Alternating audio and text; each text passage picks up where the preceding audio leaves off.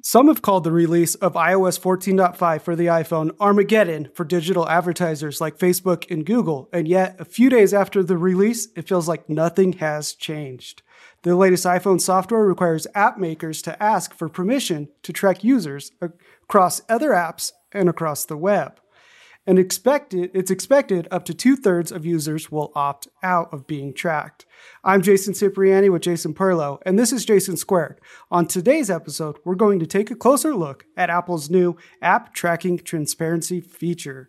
Perlow, you seen any prompts yet? Have you been asked if you can be tracked?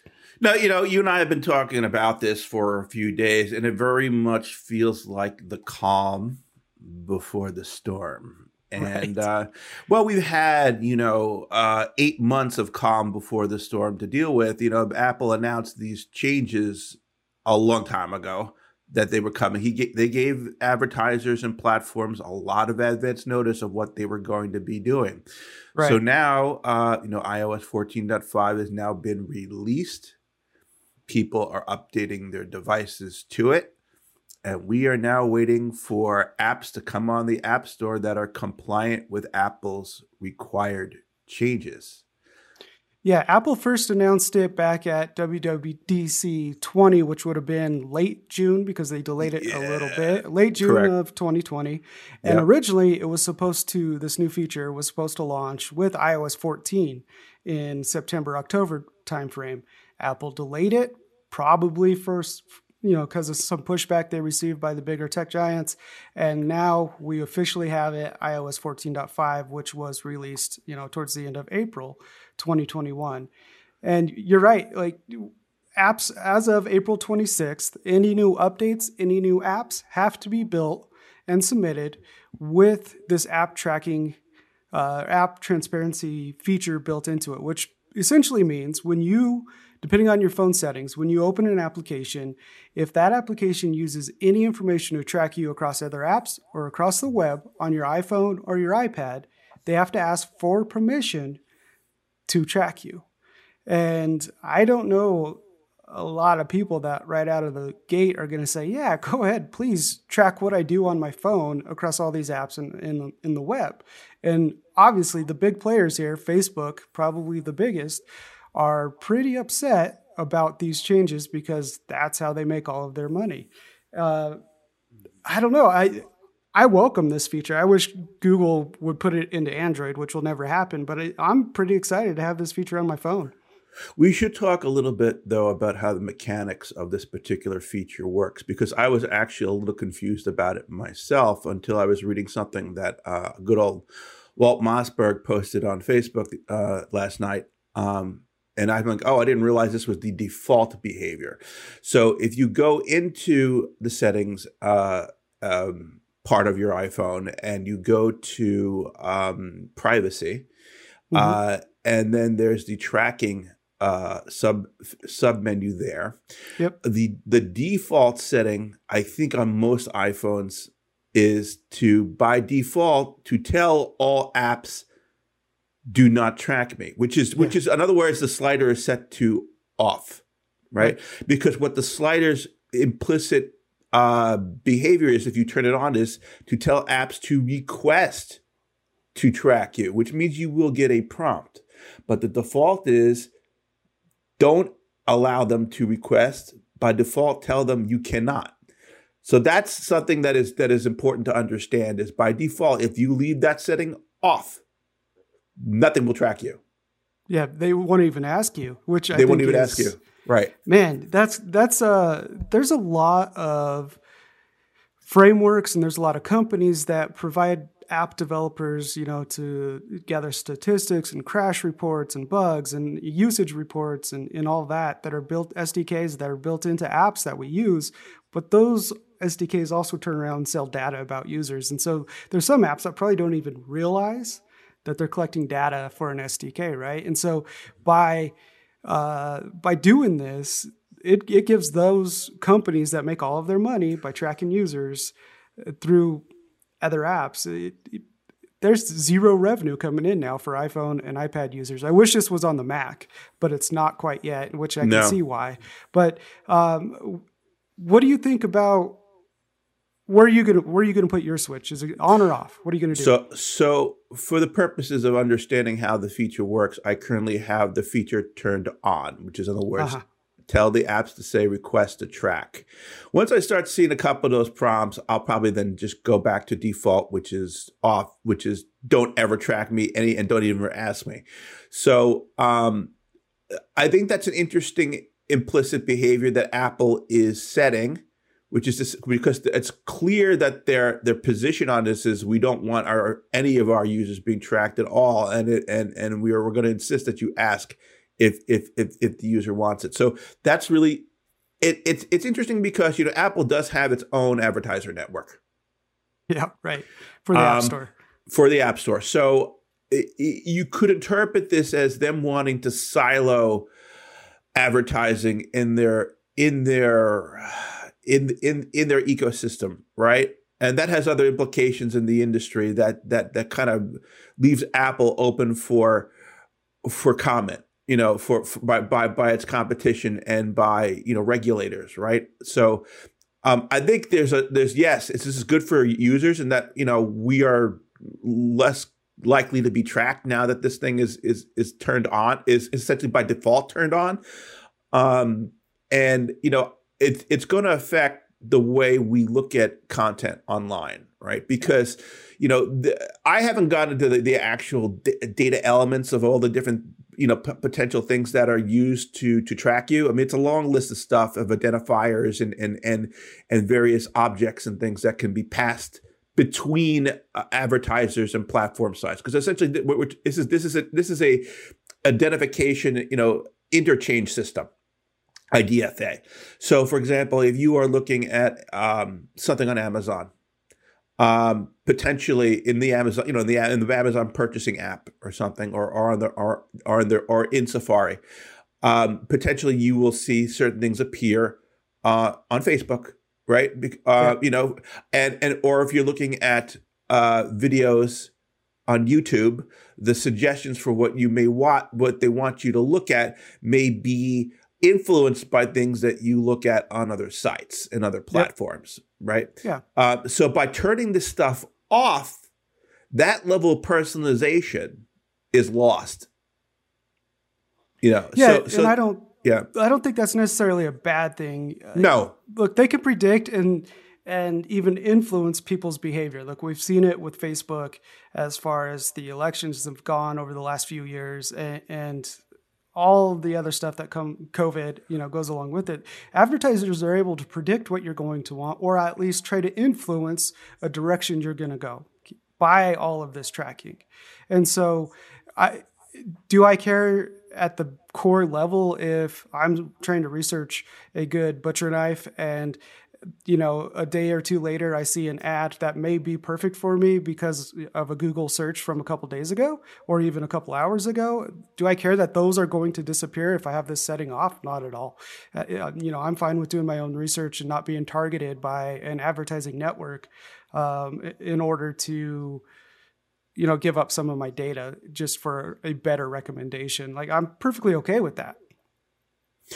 I am okay with that. You know, what I do think is going to be interesting is how this is actually going to affect certain types of advertising. And what I'm understanding is the initial estimates are a 20 to 40% revenue shortfall among things like, you know, game developers and smaller game, even larger game developers. So, and we're talking about, you know, outbound advertising outside of App Store, right? We're talking like, you know, ads for like games and stuff you'll see on Facebook and other platforms and stuff. You know, obviously Apple with its own advertising network can, you know, I think the question is, you know, which advertising network now are they going to choose?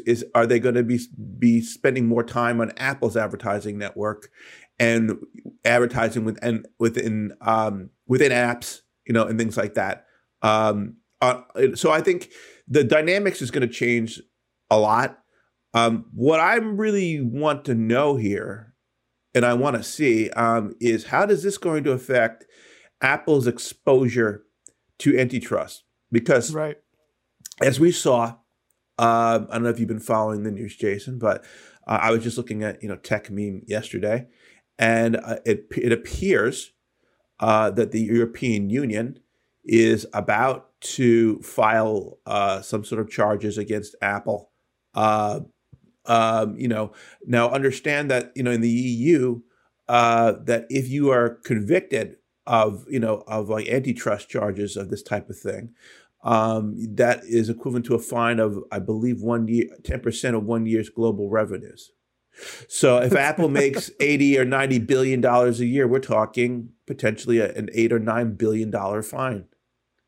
Yeah, that's a hefty fine to pay, and they're getting themselves into a lot of trouble with antitrust. The Epic lawsuit is about to kick off here, or the trial is about to kick off. And I was reading just this morning on Twitter before we got on that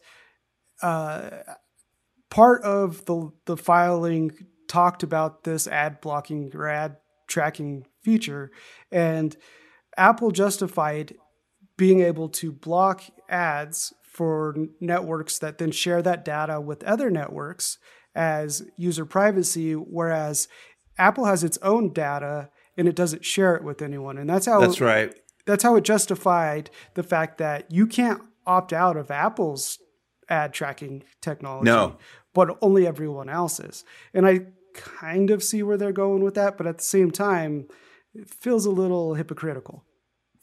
It is feel a little bit hypocritical. Now, of course, these EU charges are related to a case that was started, an investigation that was started, I believe, in 2019 or 2018. So this has been going on in the EU for a while, related specifically to App Store, dominance, right? So if they were to be convicted for such a thing, not only would they have a hefty fine, but they would have to implement changes in the software, potentially, I would assume, to allow additional app stores to be loaded or whatnot. I don't know exactly how the remediation would details would be.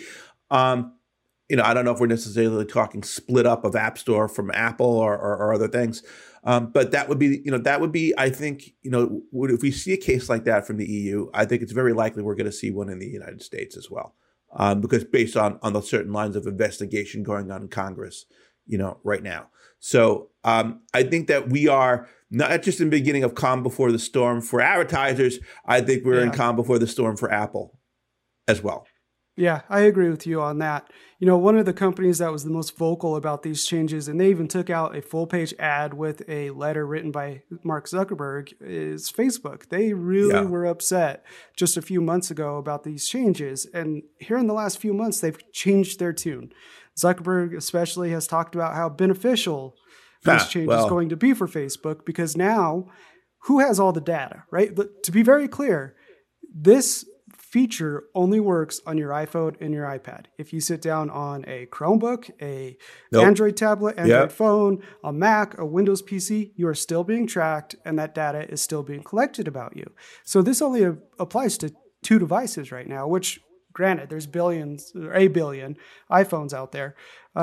So it's a lot of devices. But Zuckerberg says, hey, you know what? We actually think we're going to be better off because we have all the data that advertisers want. And so now you have to come to us if you want to target people. What do you think? Do you think that's... Well, the dynamics are unusual here because Facebook makes most of its revenue from advertising. Yeah. Google makes most of its revenue from advertising.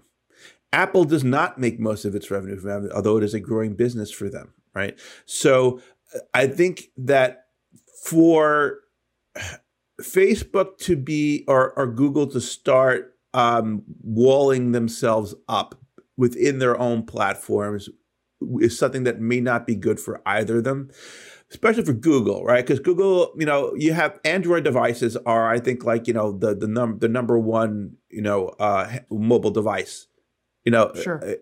Type in the world. Not to say that Google's own devices are, but Android devices is the most popular operating system, right? By far. Okay, so they the question is would if they were look to restrict advertising to their own ad networks, AdSense, and start restricting other advertising networks such as Facebook's. On their devices in the same way Apple has, I don't know if it would work out necessarily as well for them. The same thing for Facebook. So I think there's going to be a certain stickiness of personal data. So in other words, Facebook may start to hold certain types of data closer to the vest when you're using their platform, you know, to give them a competitive advantage over other advertisers. But it's going to be weird to see how this you know, Game of Thrones kind of politics works out. Maybe it's not even holding it close to the vest, but maybe it's charging more for those very targeted ads. Because unless we have the data, you don't. You can't even get it. So if you want to target these people, you're going to have to come to us, and you're going to pay for it too. I mean, when I first heard that it was, you know, Zuck was saying it's going to help Facebook. I was like, yeah, right. And then I looked into it more, and I think he made the comments on Clubhouse, and I did some reading afterwards. And, you know, there's something there for them having all the data that they have and being essentially the number one broker in the world for targeted ads. In a way, I know Google competes with them quite well, but they have a lot of personal information. They have a great deal of personal information. Now, there's also another angle to this, which I don't think has been as easily is discussed as much. And I was reading about it yesterday. I think I mentioned it to you, is the issue of platform data interoperability and personal data portability. So when we're talking about data portability, we're talking about being able to move your own data that you maintain on a platform, right, to someone else's platform, right, for whatever reason. Now, there hasn't been a lot of huge need to do that yet, but that's something that may be more important in the future. Like if you wanted to have an exodus of, say, your pictures, your photos, your posts, right, and you want to be able to transplant those posts to, let's say someone starts up another, you know, social media type platform or something, or let's say you're on Twitter and, you know, you want to say, you know what, I want to go to some, you know, to some other Twitter Parlor or some other some other competitor, right? I want to be able to take my ball and go home, right? Yeah. Take all my junk and then I move. It will be that much more difficult to move across platforms. You know, how would it be more difficult? Well, if APIs were closed down, if there was no data export capabilities and things like that were, if it wasn't structured in a way that made sense, sure. You know, like maybe they'll let you do a data dump, but then that data is not structured in any way that will allow you to import it into something, right? It'll just be, you know, a bucket full of image files or a bucket full of text files, and good luck. Completely unrelated, but in a way, I feel like it kind of is. Maybe it's antitrust related. Apple just launched a tool that will export your iCloud photos to Google Photos. It's an official tool of taking your data elsewhere. So I think that doesn't play into ads at all, but it probably plays into the antitrust stuff you were talking about just a minute ago.